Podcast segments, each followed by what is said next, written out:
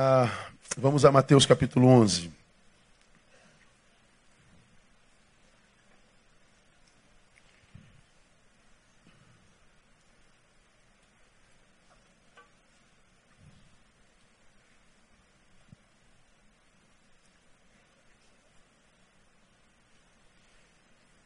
Verso 29. Quero tirar duas palavras desse texto para a gente pensar quase como continuidade da gotinha. Não é continuidade, não, mas digamos que seja paralela. Ah,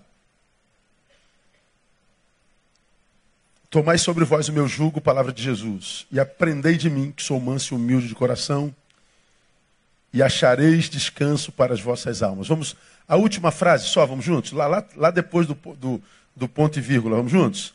E achareis descanso para as vossas almas. Vocês já me ouviram pregar sobre esse texto mais de uma vez. O versículo anterior diz: Vinde a mim todos vós que estáis cansados, sobrecarregados, eu vos aliviarei.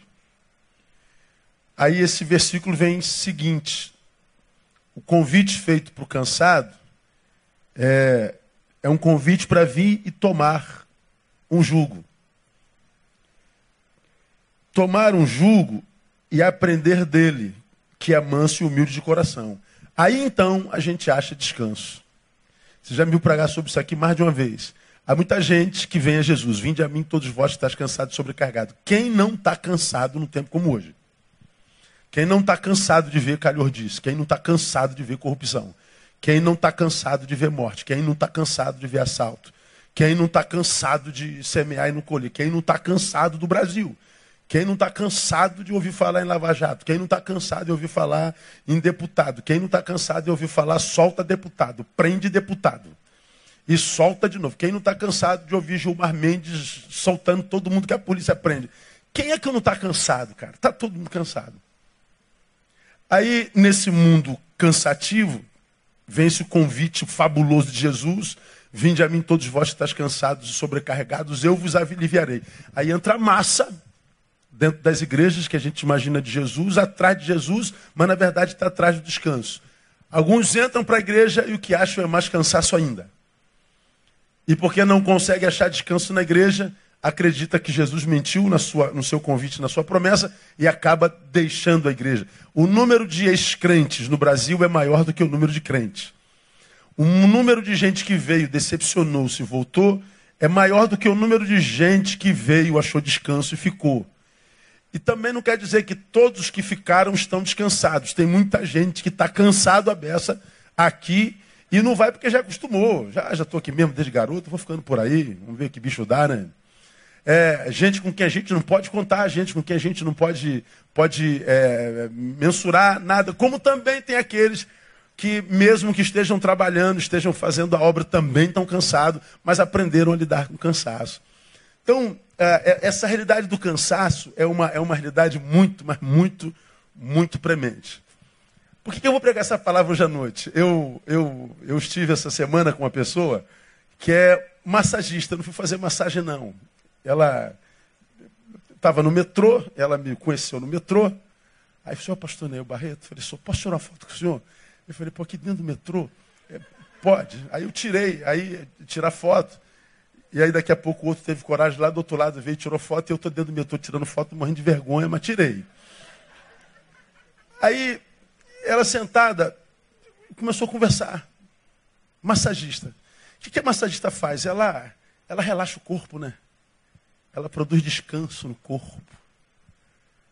Ela, ela pega o seu paciente e diz que tipo de massagem você quer e ela vai relaxando e quem conhece massagem sabe como aquilo é divino, não é? E ela vai relaxando, relaxando. Tem gente que dorme na, na maca de massagem. E ela que produz descanso nos seus pacientes estava me falando dos seus cansaços. Ela falando de quanto ela está cansada na vida. Ela passou por um divórcio agora há pouco tempo. E das suas decepções. Ela aproveitou que estava do lado do pastor e foi fazendo um gabinete pastoral, um gabinete é, metroral, não é? Dentro do metrô. E quando eu saí, eu fiquei falando com ela, eu fiquei pensando, cara, a pessoa que gera descanso cansada. Pois é, pastor, eu estou cansada.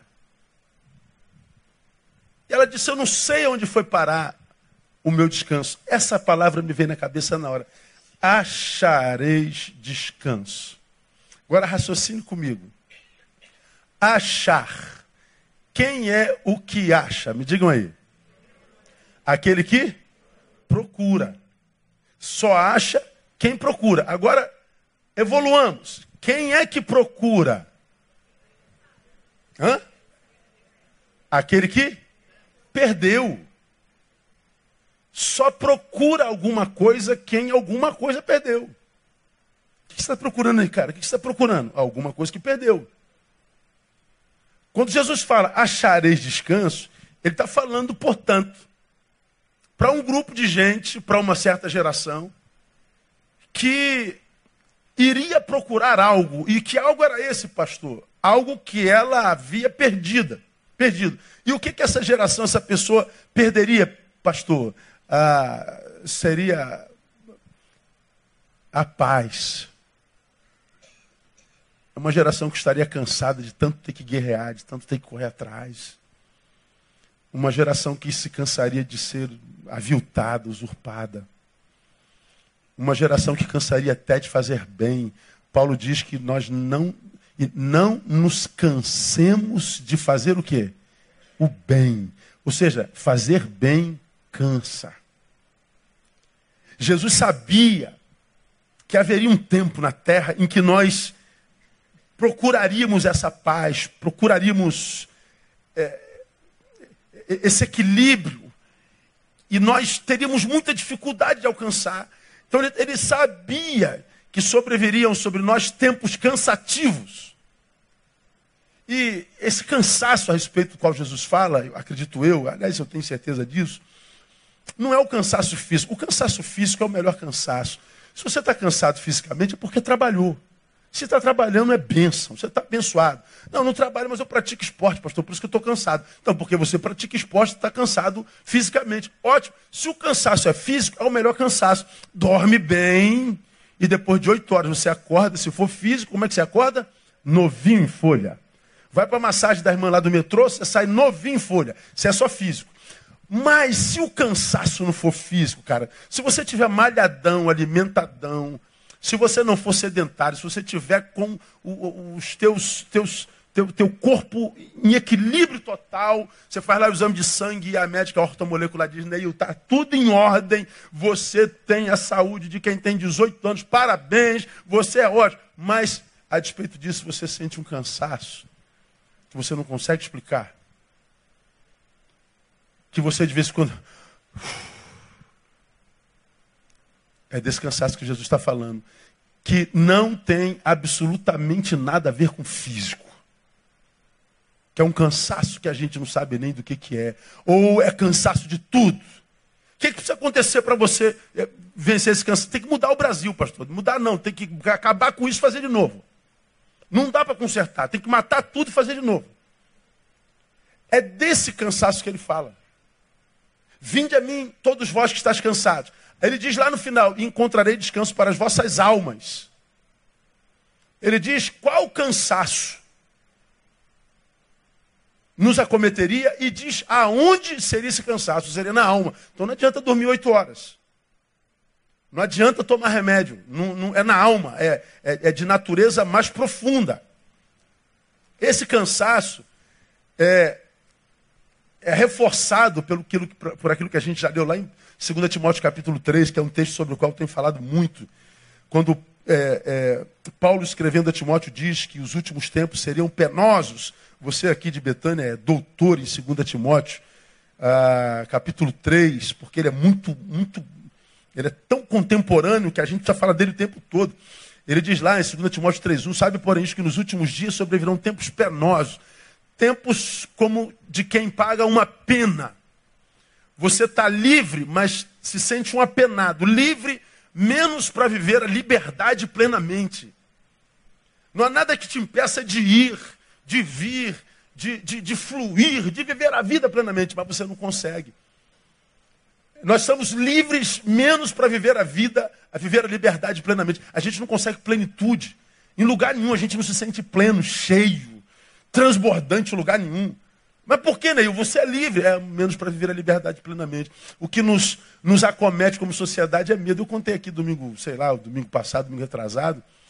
Eu estou vindo de um, de um evento que eu ministrei no Rio de Janeiro. Acabou lá para as 10, vem a, a, as fotos, vem aquela coisa toda. Bom, eu estava chegando em casa, eram 15 para meia-noite mais ou menos. Estou parado no sinal. Carro na frente, um carro atrás, um carro do lado, canteiro aqui do lado esquerdo. Carro filmado, película G5, não dá para ver nada dentro. E eu estou parado esperando o sinal abrir. E eu só estou parado meia-noite no sinal porque tinha um carro na minha frente, que eu não paro no sinal à noite, nem você. Mas eu estava parado porque o cara estava lá, todo mundo parou, paramos, era cruzamento, tinha que parar mesmo. Entra um cara, entra uma moto com dois caras em cima, entre o canteiro e eu. Eu estou vendo a moto entrando, falei, putz, grila. O cara para do meu lado, a, a, moto com os dois caras, e bate no vidro. Toque, toque, toque. É isso aí, minha irmã. Ah, irmã, é isso aí mesmo. Dois caras e uma moto meia-noite do teu lado, o que, que você sente? E se ele bate na tua janela?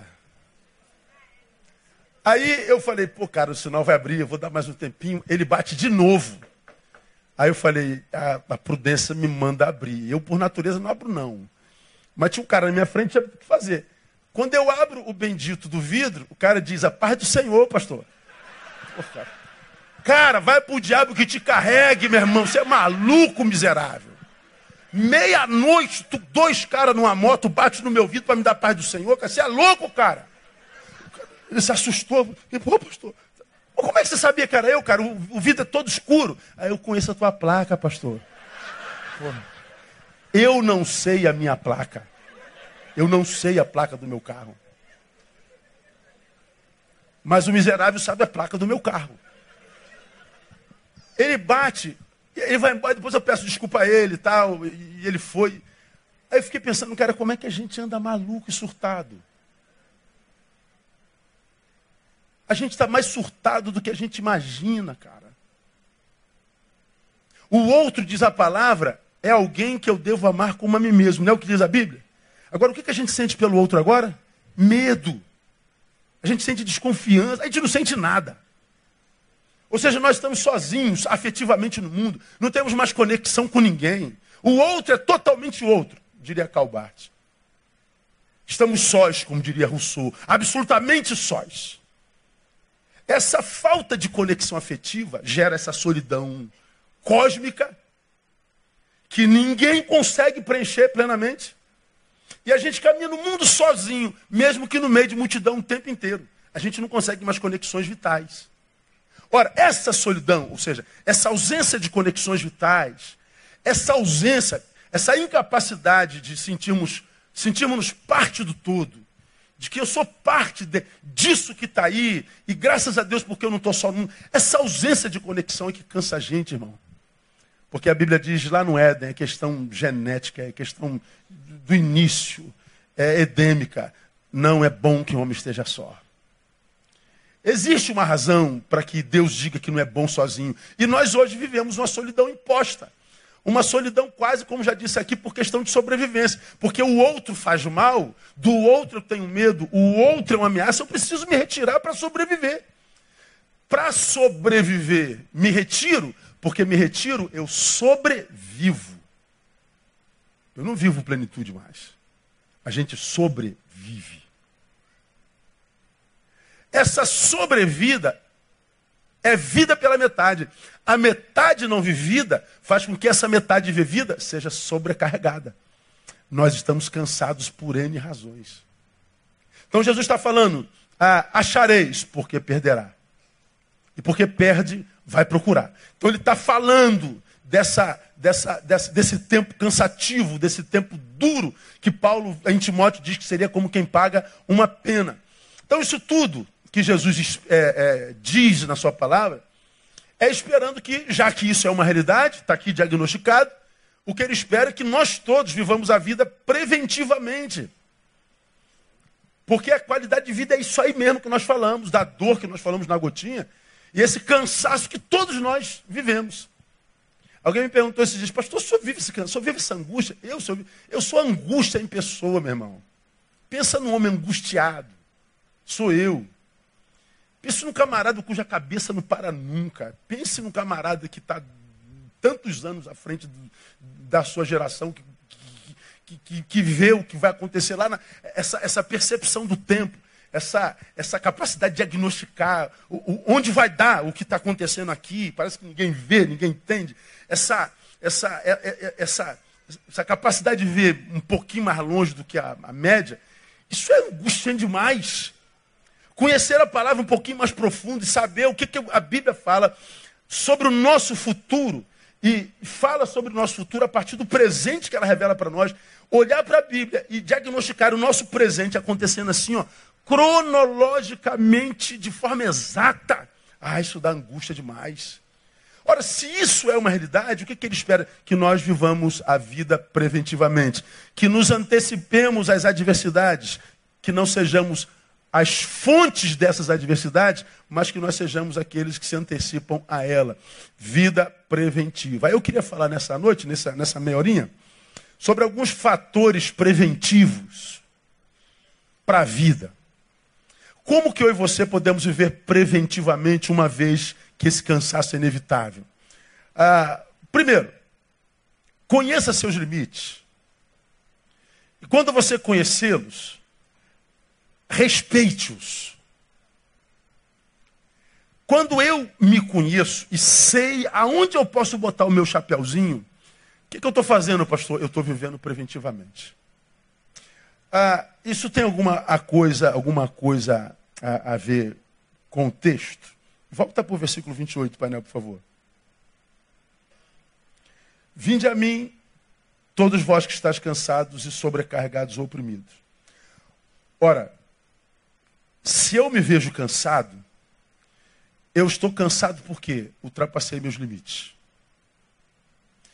Eu pequei quando o assunto é aquele versículo de, que diz: Tudo quanto te vier a mão para fazer, faze-o conforme as tuas forças. O que, é que esse texto está dizendo? você tem um limite.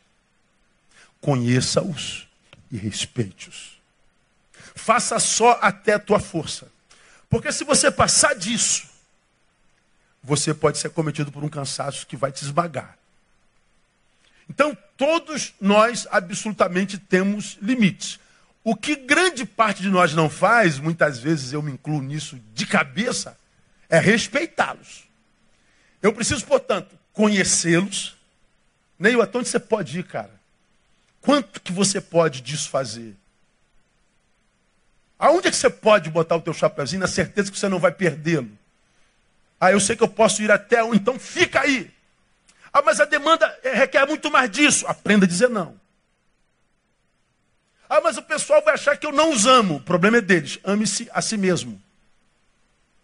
Que todo amor a posteriori só frutifica se ele for fruto do amor a priori. O amor a priori é por mim mesmo.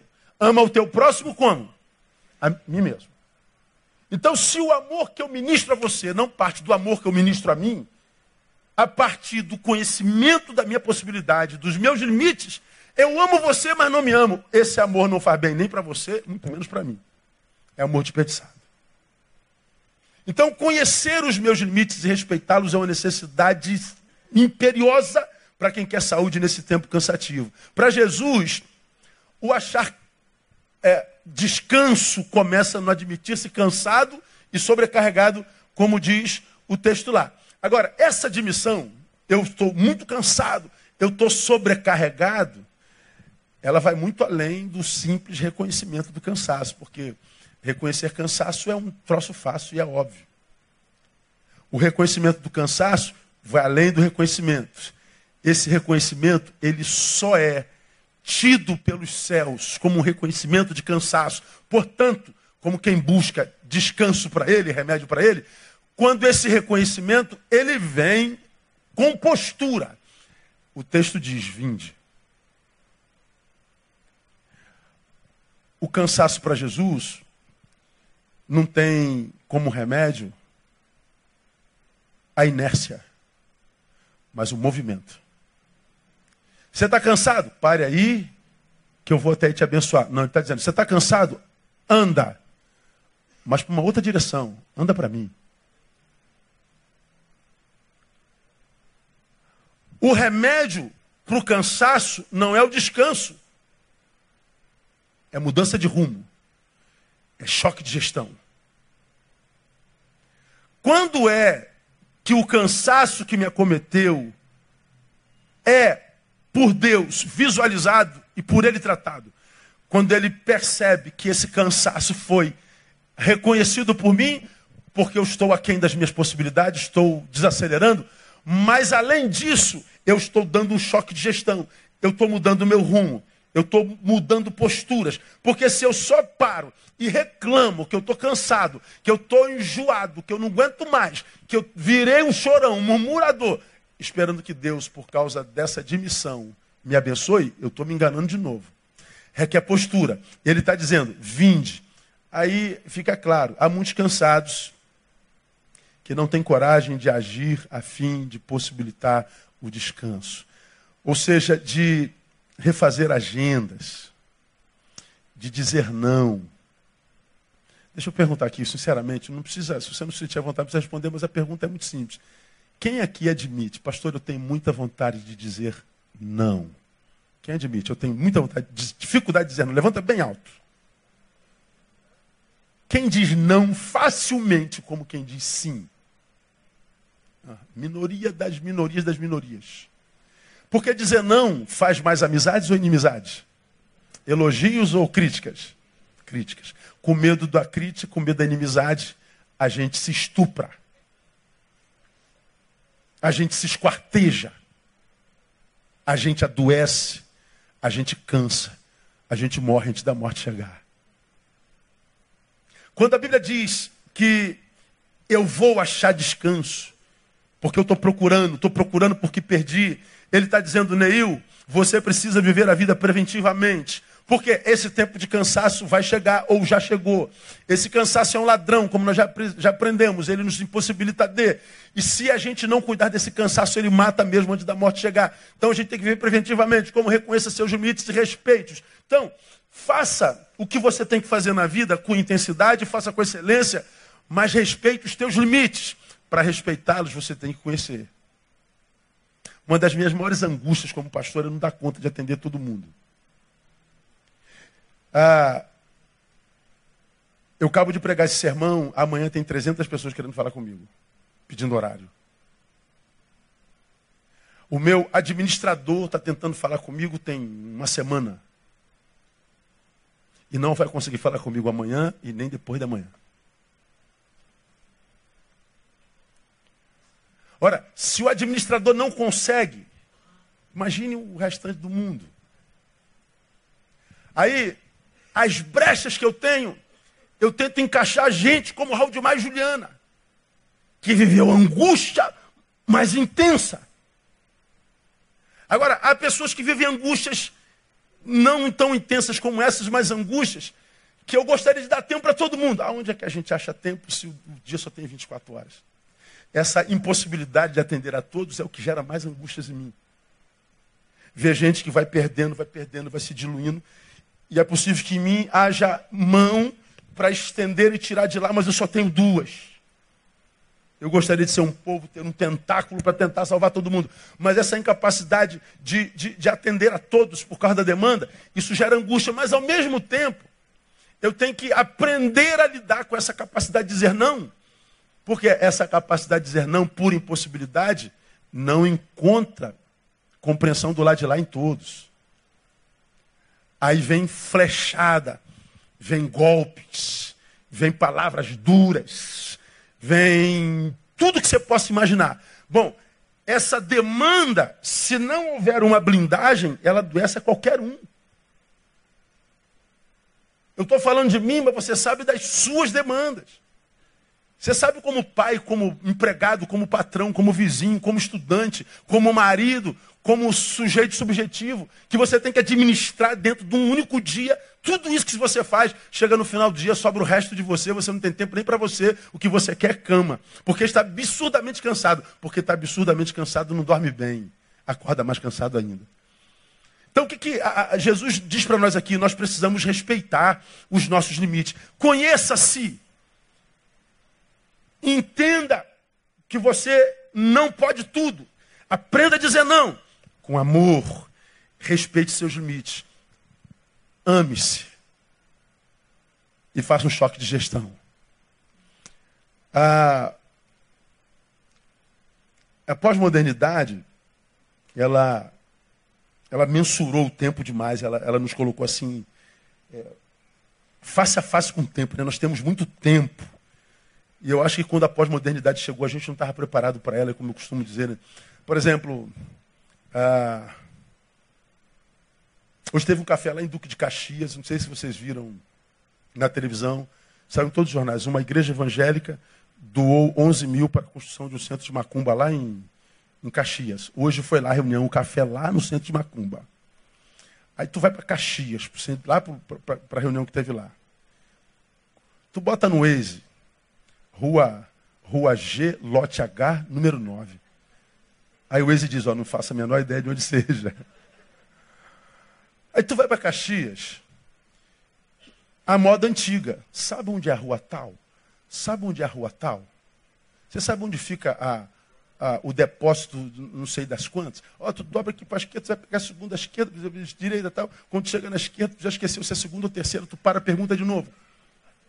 Aí, tu está rodando ali procurando o lugar, e tu fala assim, cara, quanto tempo nós perdíamos quando nós não éramos dependentes do Waze? Como que nós vivemos sem o Waze dando tempo? Tu ia viajar em outra cidade, tu levava um mapa, aquele mapa desse tamanhão. Botava no painel do carro, encostava assim, tu ia. Ó, tem tantos quilômetros para lá. Tá, não, não, não, nessa você entrou na rua errada, é outra lá. Aí tu voltava de novo. Um trabalho danado. Ou seja, nós, nós tínhamos tempo para o mapa. Nós tínhamos tempo para parar e perguntar: você sabe onde fica a rua tal? Você conhece o fulano de tal? Qual rua que ele mora? Nós tínhamos tempo. Pra... Hoje nós temos o Waze. O, o, o, o tempo deveria sobrar. Mas parece que piorou. Os dias são cada vez mais curtos. Por que, que são cada vez mais curtos? As horas diminuíram? Não. É porque esse tempo que nos sobrou, nós botamos mais uma coisa para fazer. Nós enfiamos mais uma atividade. Nós botamos mais uma a fazer. Como eu preguei aqui alguns meses atrás. Ah, somos de uma época em que ver televisão era um desespero, porque não tinha controle remoto. Quem é do tempo da televisão sem controle remoto? Fala aí. Então, metade da igreja. A outra metade já nasceu com controle remoto. Ver televisão era um suplício, irmão. Eram quatro canais. Só. Tu olhava a televisão lá, tu botava lá, sentava todo bobo. Daqui a pouco começava as listinhas a subir, lembra? Aquela lista. Para tu tirar aquela lista, tu tinha que levantar do sofá e andar até a televisão. Se a, televis... Se a lista está subindo, tu pega aquele botãozinho, roda para baixo.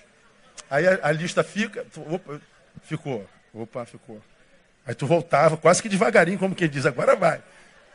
Tu sentava, começava o chuvisco. Aí tu já ia lá não sei aonde. Melhorou o chuvisco. Voltou, não deu jeito, tinha lá na cozinha pegar o bombril para botar no coisa. Era uma, uma, loucura. A televisão, como eu falei aqui, ela era gorda e você magro. Hoje ela é magra, você que é gordo. Porque tu não anda, veja quanto tempo você gastava para ver uma televisão. Hoje é aqui, ó, pá, pá, pá. E esse tempo todo que você ganhou com o controle remoto, tu enfiou de atividades.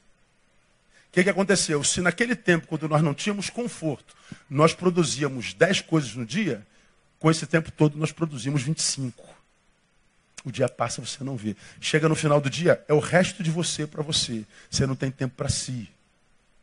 A gente vai enfiando coisas na nossa agenda, vai enfiando coisas, enfiando coisas, enfiando coisas, enfiando coisas. Nós viciamos na agenda e no trabalho. Quando você tira uma fériasinha, muitas vezes se sente culpado porque não está fazendo nada. Estou viciado em trabalho, pastor. Pois é, você está cometendo um suicídio processual. Todos nós temos limite. Então, se você quer, meu irmão, não sucumbir a esse tempo, você precisa passar mais tempo consigo. Você tem que vencer esse autoabandono que você produziu a si mesmo, porque senão você não suporta não, porque os dias são cada vez piores. A segunda, um segundo fator preventivo, daria para falar muita coisa, mas o tempo urge. Liberte-se do materialismo que escraviza essa geração e entenda que o descanso físico não é suficiente para gerar plenitude na vida do homem. Ter, ter, ter, ter, ter, cara, ter é importante, mas não é tudo na vida. Tem coisas na vida que são muito mais importantes. O descanso do qual Jesus fala, falei aqui, tem a ver não só com o não fazer nada, mas tem sobretudo com o que a gente faz quando a gente não está fazendo nada.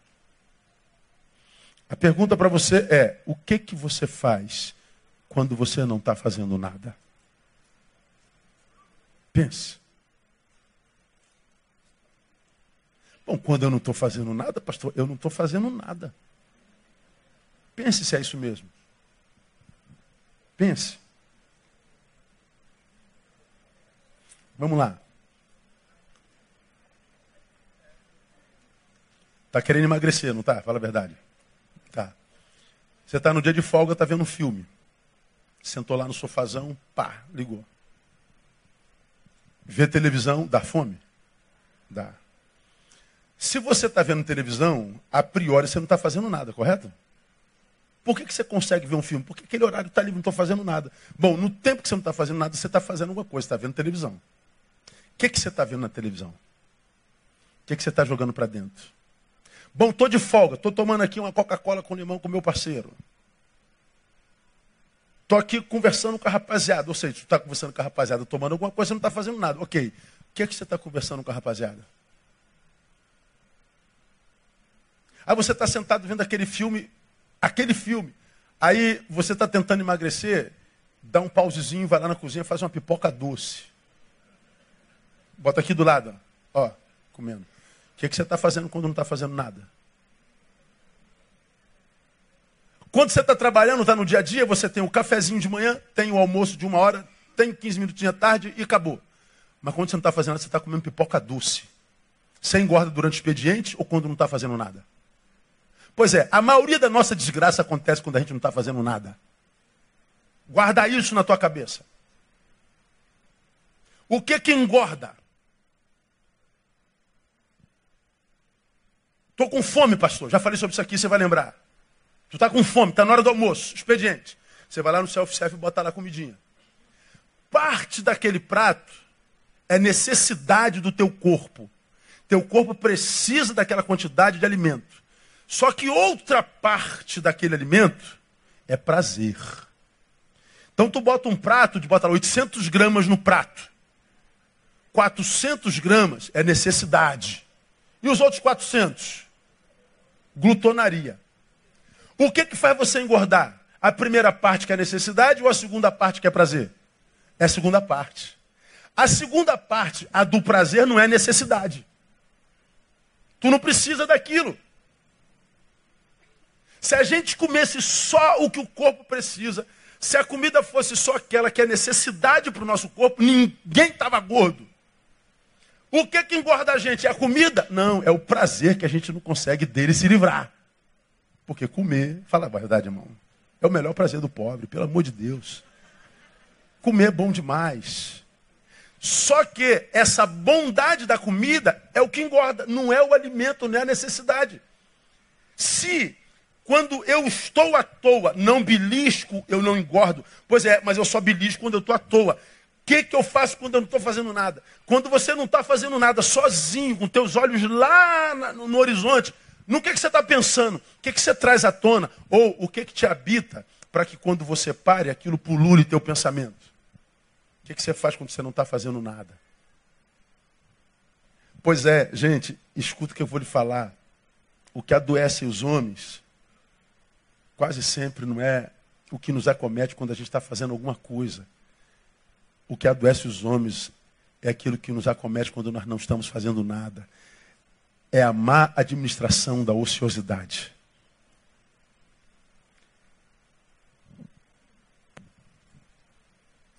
Quando ele chama os cansados, vinde a mim todos vós que estáis cansados e oprimidos, eu vos aliviarei, passa.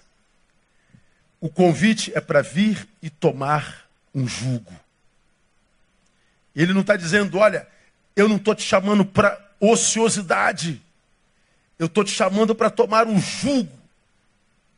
Eu estou te chamando para fazer do teu tempo vago um tempo vago útil. O mau uso do tempo ocioso pode trazer muitas dores às almas dos homens. E as maiores dores das almas vêm pelo que a gente faz quando a gente não está fazendo nada. Vovó já dizia, bisavó já dizia, mente vazia, oficina do diabo. O diabo só trabalha em quem está ocioso. Então, como é que a gente descansa à luz da palavra? Fazendo nada? Não. Fazendo do nada algo produtivo. É um ócio produtivo. É fazer do ócio um ócio que não seja só hedonista, que gere só prazer, mas que gere utilidade. Eu disse para alguém que amo muito nesse dia. Problema é que você vive só para você. O problema é que o tempo livre que você tem não usa em benefício de nada nem de ninguém. O problema é que se você fosse retirado da vida, a vida não sentiria sua falta, porque ninguém depende de você para nada. O que te falta é utilidade. Pô, pastor, pegou pesado. Peguei pesado porque amo. Eu só posso falar assim porque eu amo você. Como você já aprendeu, o chamado do cristão não é para o prazer, nem para a fama, nem para o sucesso, nem para a alegria, é para a utilidade. Então, como é que eu venço, pastor, esse cansaço que acomete essa multidão que não suporta mais ser? É, liberte-se desse materialismo maldito que faz essa gente ficar correndo atrás de coisas e coisas que não podem trazer plenitude para a alma. E entenda que o descanso físico só não pode trazer plenitude à alma humana. Não pode. O cansaço é na alma. Então eu tenho que ressignificar a minha conduta. Eu tenho que fazer um choque de gestão. Eu tenho que entender o que, que eu estou fazendo comigo, qual a utilidade que eu estou dando para a minha existência. Ah, como eu já disse aqui, quem vive para si perdeu o direito de existir. Então a gente precisa fazer um choque de gestão. Reconheça seus limites. Faça-se um choque de gestão. Vamos terminar. Por último, o que, que eu preciso fazer? Eu dei o pastor como fator preventivo da vida. Aprenda, aprenda, aprenda, aprenda e aprenda. Tomai sobre vós o meu jugo. E, leia para mim. Aprendei de mim. Tem gente que não aprende nunca. A não ser quando a dor a mais angustiante chega. Tem marido que só vai saber o valor da mulher quando perdê-la. Tem mulher que só vai saber o valor do marido e da família quando perdê-los. A gente só sabe o quanto é preciosa a saúde quando a saúde foi embora. Quando a doença chegou, jogou a gente no leito. A gente só vai saber quanto papai e mamãe eram bênção quando nós os perdemos e dizemos: puxa vida, eu não imaginava que meu pai e minha mãe iam fazer tanta falta, iam fazer tanta falta. A gente só sabe o valor de um amigo quando esse amigo deixa de ser amigo. E a gente percebe que naquela semana nós não temos mais a sua presença. Aí descobrimos o quanto a presença dele nos era enriquecedora. Agora, enquanto ele estava presente, nós nunca demos uma bala, nós nunca dissemos obrigado. Quanta gente preciosa na nossa vida, meu irmão, que é fonte de bênção para nós. Gente que é escola. Gente que depois que entrou na nossa vida só nos enriqueceu. E a gente nunca chegou nessa gente e disse assim, cara, muito obrigado pela tua vida. Você não tem noção quanto você é bênção na minha vida. Você não pode mensurar, cara, o que, que você produziu em mim. Agora, quando é aquele miserável que entra na nossa vida sem pedir licença, que tem gente que atravessa a nossa vida e cruza no nosso cruzamento e cola na gente que faz uma desgraça só. Às vezes tem aqueles miseráveis que chegam só para fazer mal.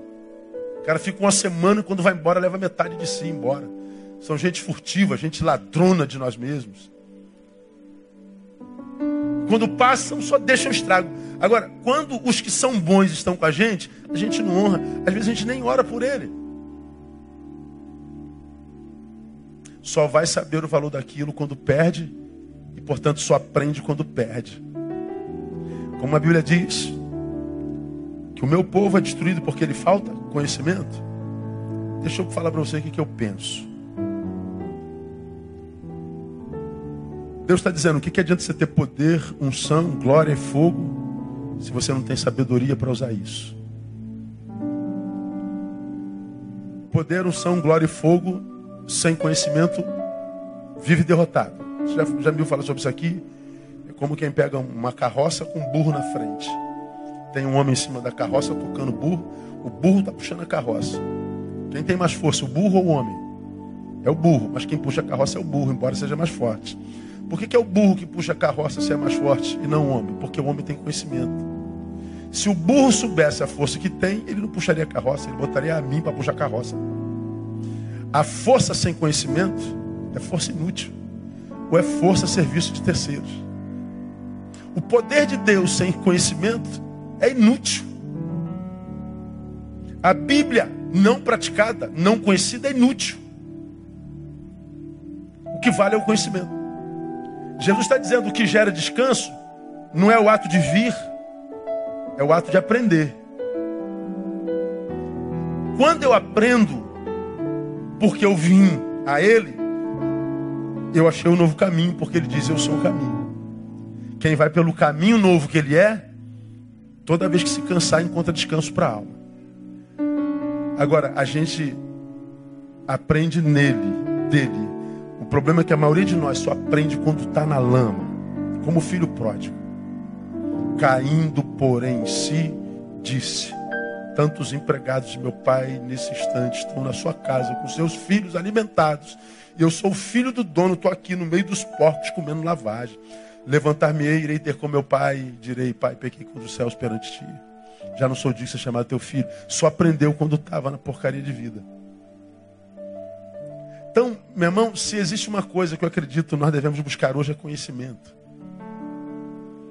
Aprendei, aprendei, aprendei, aprendei, aprendei. Jesus diz que é manso e humilde, portanto, ele não tem nenhum prazer que nós aprendamos na dor. Jesus não gosta de dor. Jesus não tem prazer em ver seus filhos sofrendo. Jesus não é masoquista. Jesus não é diabo. Mas se o povo dele está sendo destruído por falta de conhecimento, se você só aprende pela dor, dor em você. Quero que você cresça. Aí você se lembra lá, né? Por que, que Deus permite dor, pastor, na vida? Porque Ele nos ama. Ele quer que a gente cresça para aprender a administrá-la uma vez que ela é inevitável. Agora a gente não precisa sentir dor para crescer. Cresce sem sentir dor. Aprenda com os teus erros. Aprenda com os teus equívocos. Aprenda com as suas pisadas de bola. Ouça mais os sábios. Não seja burro quanto essa geração que se acha mais sábia do que todas elas. Gente que sabe de tudo, se mete em tudo que é assunto. Nunca estudou nada sobre aquele dar palpite de tudo. Então, cara, achou um sábio, cola nele, pelo amor de Deus, eles são raros no mundo de hoje. Ouça os mais sábios, é, é, é, é imite os bem-sucedidos, os que levam a Deus a sério, afaste-se dos que acrescentam pouco a você. Fique lá só para acrescentar a vida deles, mas se não acrescentam tanto, esteja, mas não se assente. Não faça ali teu caminho, tua morada. Evite atalhos para o sucesso. Não existe sucesso sem trabalho. Não existe crescimento colando. Só com trabalho, só com dedicação. Ame ao Senhor, seja útil a Ele. Se a gente aprende, irmão, a gente não passa no mesmo lugar nunca mais. Agora, se você está aqui, ó, passando nos mesmos lugares da vida o tempo inteiro, caraca, voltei para o mesmo lugar. Voltei para o mesmo lugar, voltei para o mesmo lugar, é possível que a vida queira te ensinar alguma coisa. Você começa tudo não termina nada, está sempre recomeçando. Começa tudo, sempre a vida talvez esteja tentando te mostrar alguma coisa que você não consegue ver. Abre os teus olhos. Aí você vai ver que esse cansaço que é inevitável, que eu acho que está quase insuportável. Estamos chegando num tempo em que a gente não está suportando mais. Que a gente quer é chutar o balde o tempo todo, que a gente quer assumir do mapa. O Senhor está dizendo: olha, a gente só suporta isso vivendo preventivamente. Para você que está aqui, ó, por exemplo, que foi fazer faculdade tarde, eu tenho detectado uma coisa muito comum entre os que foram estudar tarde demais. Você perdeu muito tempo na vida sem conhecimento. Como você vai para a faculdade agora, depois de velho, o conhecimento te fascina tanto, mas tanto, que você acredita, porque tem tantos anos de vida, esse conhecimento em você, ele encontra mais contextura, mais tutano do que num garoto de 18 anos. Não, não encontra não. Ele é tão raso como num garoto de 18 anos. É que você soma a esse conhecimento novo os anos todos de velhice que você viveu. Aí parece que esse conhecimento é mais encorpado. Não, não é não. Ele parece mais encorpado porque ele está acoplado a uma história antiga que é a tua. Diferente do menino. Por que, que é importante saber isso, pastor? Porque você, velho, estudando agora, tem muito mais chance de se tornar soberbo do que o garoto. Porque o garoto vai cometer muitos outros erros. Você já tem muitos erros na história. Aí o que, que acontece? A gente vê um monte de homens velhos se perdendo, fascinados pelo jovem saber, acreditando que o jovem saber tem a mesma profundidade que o tempo de vida. Mas Mastiga isso aí direitinho no teu cérebro. Eu tenho visto muito sucessivamente, muito repetidamente, gente que, que, que, mergulhou na faculdade tarde e já não tem mais nada que aprender. Pois é. Como ensinar a quem sabe tudo? Quem é capaz de? Aí quando você diz, eu já sei tudo, paralisa a vida. Você desliga o botão, você tira da tomada assim, puf. Você estancou o próprio conhecimento. Porque se tu sabe o mínimo, do mínimo, do mínimo, o que você mais sabe é porque sabe alguma coisa que precisa aprender muito mais. Você já aprendeu que quem sabe, fala isso domingo. Quanto mais você sabe, você não sabe para obter respostas. Quanto mais você sabe, você sabe para fazer mais perguntas. Quanto mais sabe, mais perguntas. Não é mais respostas. Quanto mais conhece, quanto mais longe vê, mais necessidade de discernimento. Quanto mais você sabe, mais você sabe que não sabe. Quanto mais você sabe, mais tem conhecimento da profundidade da tua ignorância. Então mais você quer saber. Aí tu pega um monte de velho que entrou na faculdade agora que acha que é o doutor da lei. Estancou o conhecimento. Faz contigo não. Continua menino no saber a vida inteira. Aprenda, aprenda, aprenda. Tomai sobre vós o meu jugo e aprendei de mim. Quando você vai aprendendo, aprendendo, aprendendo, mais perguntas, mais perguntas, mais perguntas, mais menos probabilidade de erros. Menos probabilidade de erros. E nesse tempo não vence quem acerta mais, vence quem erra menos. Exemplifico e termino. Sou o pastor Nail Barreto, estou há 25 anos em Betânia. Fiz 10 prédios físicos. Caíram dois. Matou um bocado de gente. Mas oito ficaram de pé. Foi embora. Veio outro, o Ambrósio substituiu o pastor Neil. Em 25 anos ele construiu três prédios, mas nenhum caiu. O Neil que construiu dez, dois caíram, oito ficaram de pé vai ser lembrado por quais prédios? Os oito de pé ou os dois que caíram? Os dois que caíram. E o Ambrósio vai ser lembrado pelo quê? Pelos três que ficaram de pé, porque nenhum caiu. Bom, ainda assim eu terei construído mais prédios do que o Ambrósio, mais do que o dobro. Mas eu vou ser lembrado pelo prédio que caiu.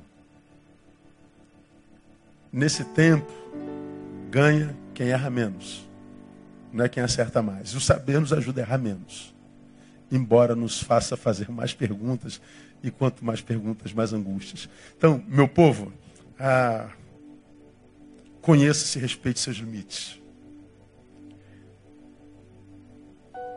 Para de ficar atrás desse materialismo maluco de ter, ter, ter. Exibir, exibir, exibir, aparecer, aparecer, aparecer, ostentar, ostentar, ostentar. Para, para, para. Gaste tempo consigo. Descansa o corpo, descansa a sua alma. Gaste tempo para si mesmo. Aprenda, aprenda, aprenda, aprenda, aprenda, aprenda. E quando tiver aprendido muito, aprenda um pouquinho mais. E quando tiver aprendido um pouquinho mais, vai descobrir que mais um pouco é necessário. E morra aprendendo. E você vai ver quando chegar no final, olhar para trás, a tua história está marcada por superações. Sim, haverão quedas e cicatrizes.